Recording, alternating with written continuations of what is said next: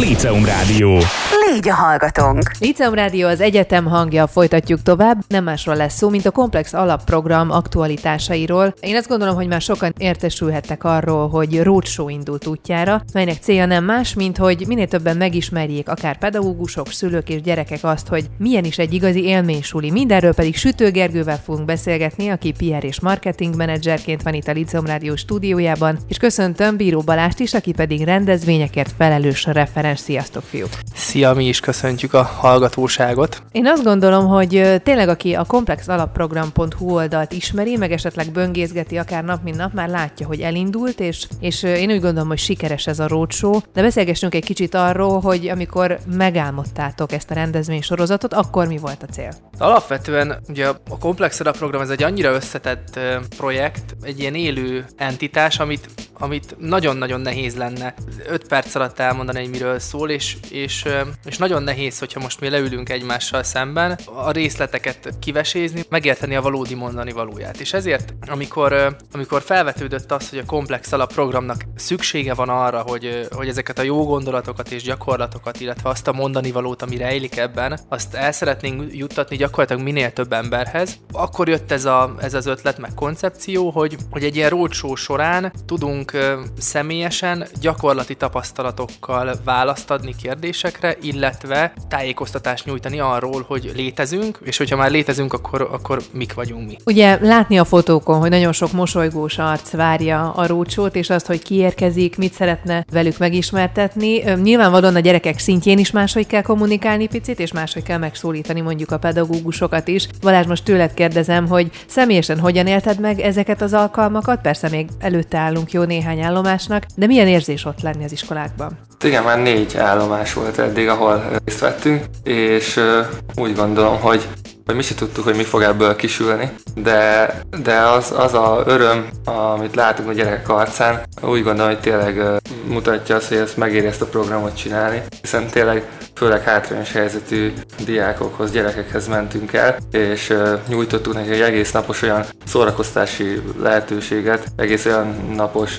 kreatív játékokat, mindent, amit kipróbálhattak, és nyilván nyereményeket is nyerhettek, amik látszik egy hatalmas élmény számukra. Itt főleg az ilyen közös táncok, mozgásos programok voltak, amit nagyon élveztek, ugye ezekről a képekről beszéltél te is, hogy érdemes én megnézni a Facebook oldalunkat, ahol már készült élménybeszámoló videó, az is nagyon tanulságos tud lenni. És hogyha jól emlékszem, akkor például a logika alapú órákat is kipróbálhatták a gyerekek. Ilyenkor nem görcsölnek rá egy kicsit, hogy úristen teljesíteni kell, most egy matek óra jön, nem, nem érzitek azt, hogy egy kicsit megvannak a régi beidegződések, rögtön átveszik a ritmust és felveszik a fonalat? Fontos külön szedni két dolgot a- az óra kipróbálásával kapcsolatban. Ez a jelenlegi rócsó ugye volt már többféle. Ez a, ez a klasszikus iskolába elmegyünk és ott mutatjuk meg a dolgainkat. Itt párhuzamosan két dolog folyik. Az egyik az a, a valóban az óra szimuláció, ahol viszont nem azt kell elképzelni, hogy a gyerekek ülnek bent, megfordítottuk a dolgokat. Itt most a pedagógus ül benne az órán, és az alprogramok, illetve a koncepció jó voltából ő, mint kvázi egy diák üli végig ezt az órát, és kap visszacsatolást arról, hogy egyébként, amit ő már elvégzett, vagy ahogyan ő csinálja, az mennyivel jobb, rosszabb, milyen kérdések merülnek föl. A gyerekek viszont, és itt igazad van, mert valóban találkoznak az alprogrami feladatokkal, és e, burkoltan mi gyakorlatilag nem csak szórakoztatunk, hanem az egész nap során majd, hogy nem tanórákon vesznek részt a gyerekek, de ezt úgy kell elképzelni, hogy a gyerekek nem észlelik ezt. Tehát, hogy ők nem egy tanterembe ülnek be, és kapnak egy matek könyvet, amiben meg kell oldani valamit, hanem folyamatosan olyan feladatokkal szórakoztatjuk őket, hogy ő végig azt hiszi, hogy játszik. És, és az a legnagyobb visszaigazolása ennek a dolognak, hogy ez jó és működik, amikor most legutóbb Jászkara Jenőn befejeztük a, a, a napot, és az utolsó gyerkőc még eh, beszélgetett a, a, az osztálytársával, és akkor annyit csíptem még el egy fél mondatot, hogy ó, de kár, hogy jövőre már felsősök leszünk, mert akkor valószínűleg mi már ezen a napon nem vehetünk részt. És ez egyébként nem igaz, de, de, de, de ugye nekik ugye annyi maradt meg, hogy alsó tagozat ott lehetett, és akkor biztos majd ebből lesz egy ilyen rendszer. De még nem tudják azt, hogy ebből nem egy évente egy nap lesz, hanem az év minden napja ilyen lesz. Egyébként, amikor gondolkoztam rajta, hogy ez a roadshow valójában mit célt szolgál, és miért fontos, hogy ezekre az állomásokra egyesével is ellátogassanak a, a program résztvevői és képviselői, akkor azért az jutott eszembe, hogy tényleg elengedhetetlen, mert beszélhetünk róla, olvashatnak cikkeket róla, de amikor kézzelfogható, tapintható, kipróbálható, akár egy-egy óra, akár maga az egész élménysúlynak a szellemisége, az mégiscsak más. Ugyanakkor ezek az alkalmak biztos lehetőséget nyújtanak arra is, hogy a kétségeket is megfogalmazzák, miből van több, mivel találkoztok többször. Persze, hiszen a, az említett tanórák végén, amit ugye az oktatóknak tartunk, ott a végén van lehetőség a kiértékelésre, illetve egy intézményi bejárásra is, ahol minden kérdést feltehetnek, de, de nem ez a tapasztalat, inkább az, hogy mindenhol nagyon nagy örömmel várnak minket, és örülnek annak, hogy éppen az ő iskolájukat választottuk ki, és azokat a kiadványokat, amiket viszünk magunkkal az oktatóknak, azt is tényleg nagyon nagy szeretettel fogadják, és mindenhol pozitívan állnak hozzá, várják, hogy, hogy elinduljon végre náluk is az élménysuli.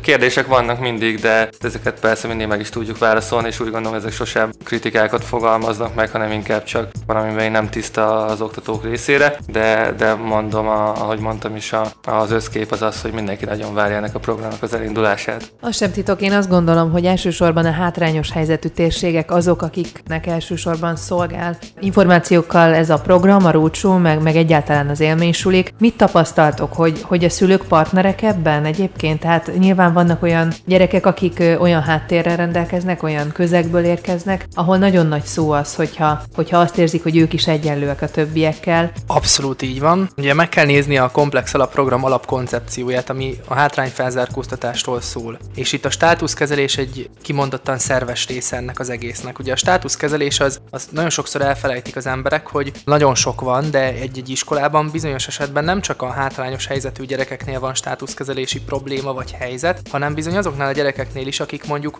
egy olyan családi háttérből jönnek, akik ö, tényleg mondjuk az elithez tartoznak, és nekik kell beilleszkedniük egy, egy társadalmi rétegbe, ami nem feltétlenül ugyanaz, ahonnan ők jönnek. És a komplex alapprogramnak ez egy fő motivuma, és itt jön a, a lemorzsolódás a képbe, hogy amikor kiírták ezt a, a, a projektet az Európai Unióban, akkor ugye ez volt a fő, fő elf, hogy a, a lemorzsolódásnak a százalékos arányát Magyarországon a lehető legjobban próbáljuk meg lecsökkenteni, és ugye ezt a célt szolgálja komplex alapprogram. És ugye itt jönnek képbe azok a há- a hátrányos helyzetű települések, gyermekek, családok, akiknek sokkal nehezebb kitörni ebből, és akikről gyakorlatilag szó van ilyenkor. Én azt gondolom, hogy a szülőhöz ez nem közvetlenül fog eljutni soha. Pláne egy ilyen településen. Nagyon nehéz a helyzet, és, és, és inkább azt lehet látni, hogy amikor a gyerekek majd első, második, harmadik, negyedik nap másabb felfogásban, másabb hangulatban mennek haza, amikor boldogan térnek majd haza az iskolából, és, és nem az van, hogy rendszerint azt mondják, hogy még nem történt semmi az iskolában, vagy intővel megy haza, vagy bármivel, hanem élményeket visz haza, illetve,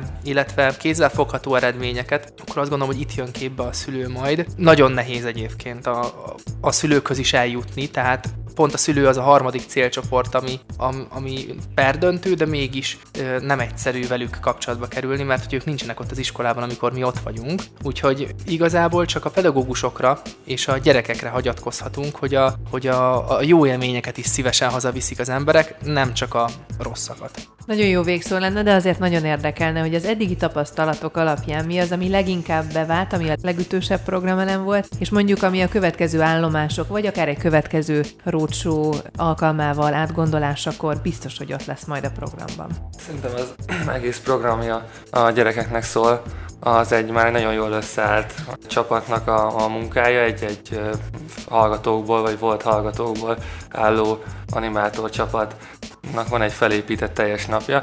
Úgy gondolom, hogy ez, hogy ez egész, ahogy így egyben van, az most egy nagyon látványos, nagyon jól működő program, nem szerintem ez bárhova el tudjuk vinni az országba, és mindenhol megállja a helyét. Amit talán leglátványosabb, az tényleg, a, amit már lehet, hogy említettem is, a, az ilyen közös táncos programok, amikor az iskola összes alsó tagozatos diákja egyszerre táncol különböző már jól ismert kis számukra, ez is egy nagyon jó animációs program.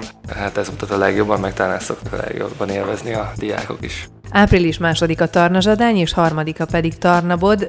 Ha jól tudom, most ez a két állomás van még hátra a programból, a roadshowból. Hogyan tudnátok ajánlani azoknak, akik mondjuk ezekbe az iskolákba járnak, mondjuk ezeken a településeken élek, miért vegyenek részt rajta? Azt gondolom, hogy érdemes megnézni, amit már említettél, a Facebook oldalt és a weboldalt, ami, ami sokkal beszédesebb, mint amit én most mondok, mert nagyon sokszor hazajövünk és mesélünk a kollégáknak, hogy mi történik egy ilyen helyen, de nem tudom átadni azt. Viszont, hogyha egy-egy jól elkapott fénykép, vagy egy-egy videó, amit megnéz az ember, és tényleg megpróbálja átérezni, akkor, akkor jön vissza úgy, úgy a valódi mondani valója, és, és sokszor mondom azt, én bennem megfogalmazódott hogy nagyon nehéz egyébként ez a roadshow, tehát ezt mindig csinálni, menni, pláne amikor két napos van, tehát ez nagy munkával jár viszont, viszont talán valahol itt van tényleg értelme ennek az egésznek, amikor ezek a gyerekek olyan őszinte mosolyjal és hálával néznek az emberre egy-egy játék, egy-egy ölelés, egy-egy, egy-egy szép szó után, hogy, hogy valahol itt mutatkozik meg azt, hogy, hogy, hogy valójában mi ennek a komplex alapprogramnak a, a valódi mondani valója. Úgyhogy hát jöjjenek minél többen, és akkor élvezzük együtt ezt a napot. Köszönöm szépen szépen Sütőgergőnek és Bíró Balázsnak is, hogy itt voltatok. Azt gondolom, hogy lesz még miről beszélnünk a későbbiekben is, és biztos vagyok benne, hogy lesz következő rócsó, újabb állomásokkal, majd biztos akkor is fogunk beszélgetni. Köszönöm, hogy itt voltatok. Köszönjük Köszönöm. szépen a lehetőséget. Líceum Rádió. Légy a hallgatónk!